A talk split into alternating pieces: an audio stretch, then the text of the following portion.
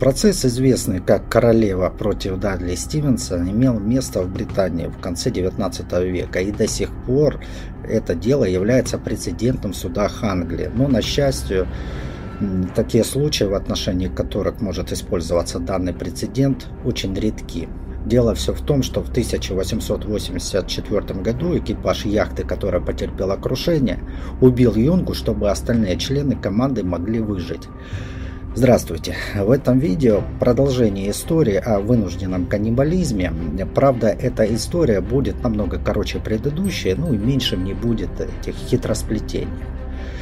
Э, в 1883 году адвокат из Австралии, мечтавший исследовать э, Большой барьерный риф, для чего это ему было нужно, история умалчивает.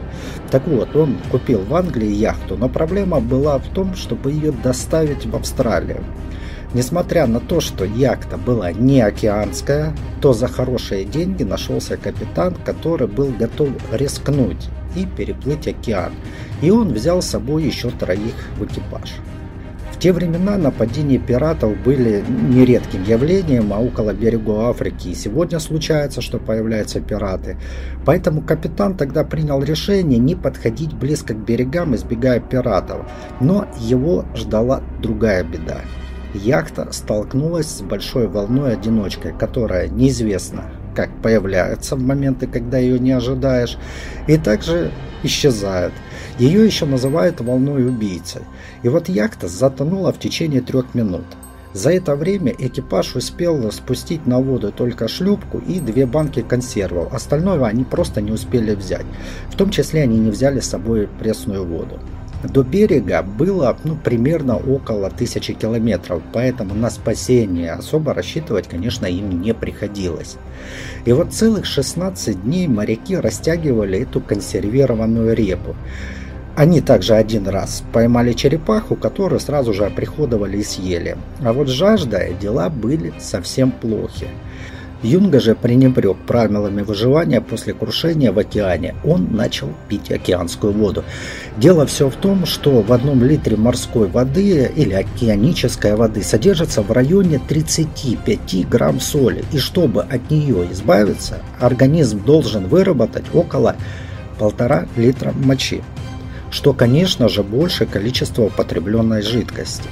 В результате жизненно важные органы начинают работать на износ, отдавая запасы своей влаги и своих внутренних ресурсов. Получается, что можно пить морскую воду, но совершенно не напиваться и испытывать все более и более сильную жажду. Итог – человек страдает от обезвоживания, у него отказывают почки, и все завершается летальным исходом, ну, то есть смертью. Поэтому Юнга уже додыхал. И по морскому обычаю, для того, чтобы спастись от голодной смерти, моряки бросают жребий, кого они убьют и съедят. И практически всегда жребий выпадает либо на самого слабого, либо на того, кто не является частью команды. Поэтому понятно, что жребий это всего лишь фикция. Жертва же определяется не путем жребия. И, кстати, хочу предостеречь. Как уже понятно, жребий всегда указывает либо на более слабого, либо на того, кто не является частью команды. Поэтому советую поставить лайк и подписаться, став командой подписчиков, чтобы ну, просто тебя не съели, а то оно же может и то самое. Ну ладно, и вот когда вот пришло время кидать жребий, то вся команда понимала, что Юнге уже все равно конец. Только вот стоило бы дождаться, когда он сам крякнет, либо же ему стоило помочь. И после долгих споров, сомнений, судьба Юнги была решена. Дожидаться естественной смерти они не стали, потому что очень сильно хотелось кушать.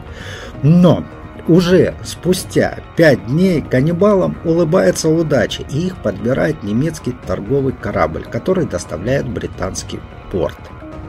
По поводу Юнги, то скорее всего без его убийства и поедания команда бы протянула бы эти пять дней. Но вот Юнга скорее всего не протянул бы это. С огромной вероятностью, что эти пять дней он конечно бы не протянул.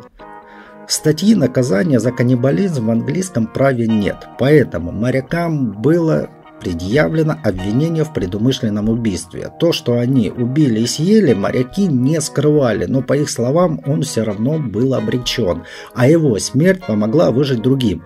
Общественное мнение, как ни странно, было на стороне моряков, и даже брат убитого высказал слова понимания и поддержки членам экипажа. Но министр внутренних дел настаивал на том, что суд необходим, так как с варварским обычаем моря пора было заканчивать. И тут с одной стороны, конечно же, варварские обычаи повидать э, свой вид. Но с другой, когда речь идет о выживании, то тогда не до сантиментов, религии, морали и тому подобное. Человек испытывает животные инстинкты, не обремененные моралью. И вот начался суд.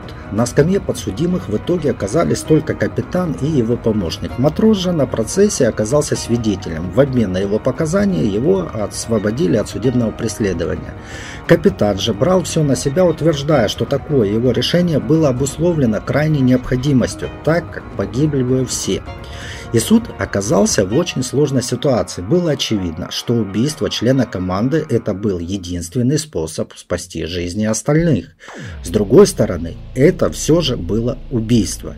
В итоге Судья добился того, что жюри присяжных вынесло особый вердикт. В нем присяжные обозначили свою позицию, но решение о виновности или невиновности оставляли за судьей.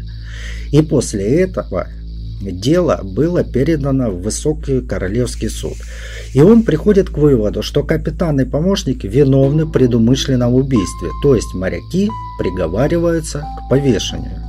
Но одновременно с этим суд ходатайствовал перед королевой о помиловании, и в итоге приговор был смягчен до 6 месяцев тюрьмы, которые уже моряки успели отбыть э, во время следствия.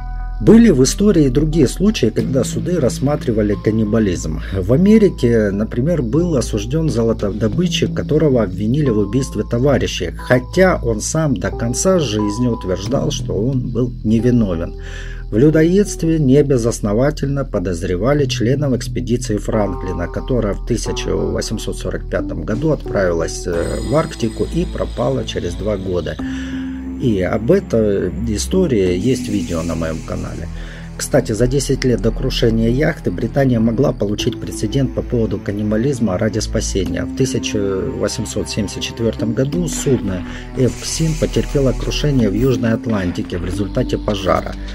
Одна из спасательных шлюпок потеряла связь с остальными, и когда несколько недель спустя их подобрали и высадили на суше, оказалось, что они вынуждены были последовать обычаю моря и бросить жребий, кому погибнуть. И по невероятному совпадению выбор пал на самого слабого. Жребий показал на самого слабого.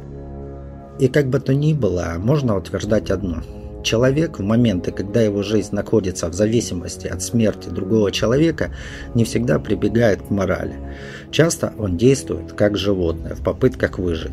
Многие потом испытывают угрызения совести, видят кошмары во сне, но это все будет потом. А сейчас плоть убитого человека дает жизнь поедающему эту плоть.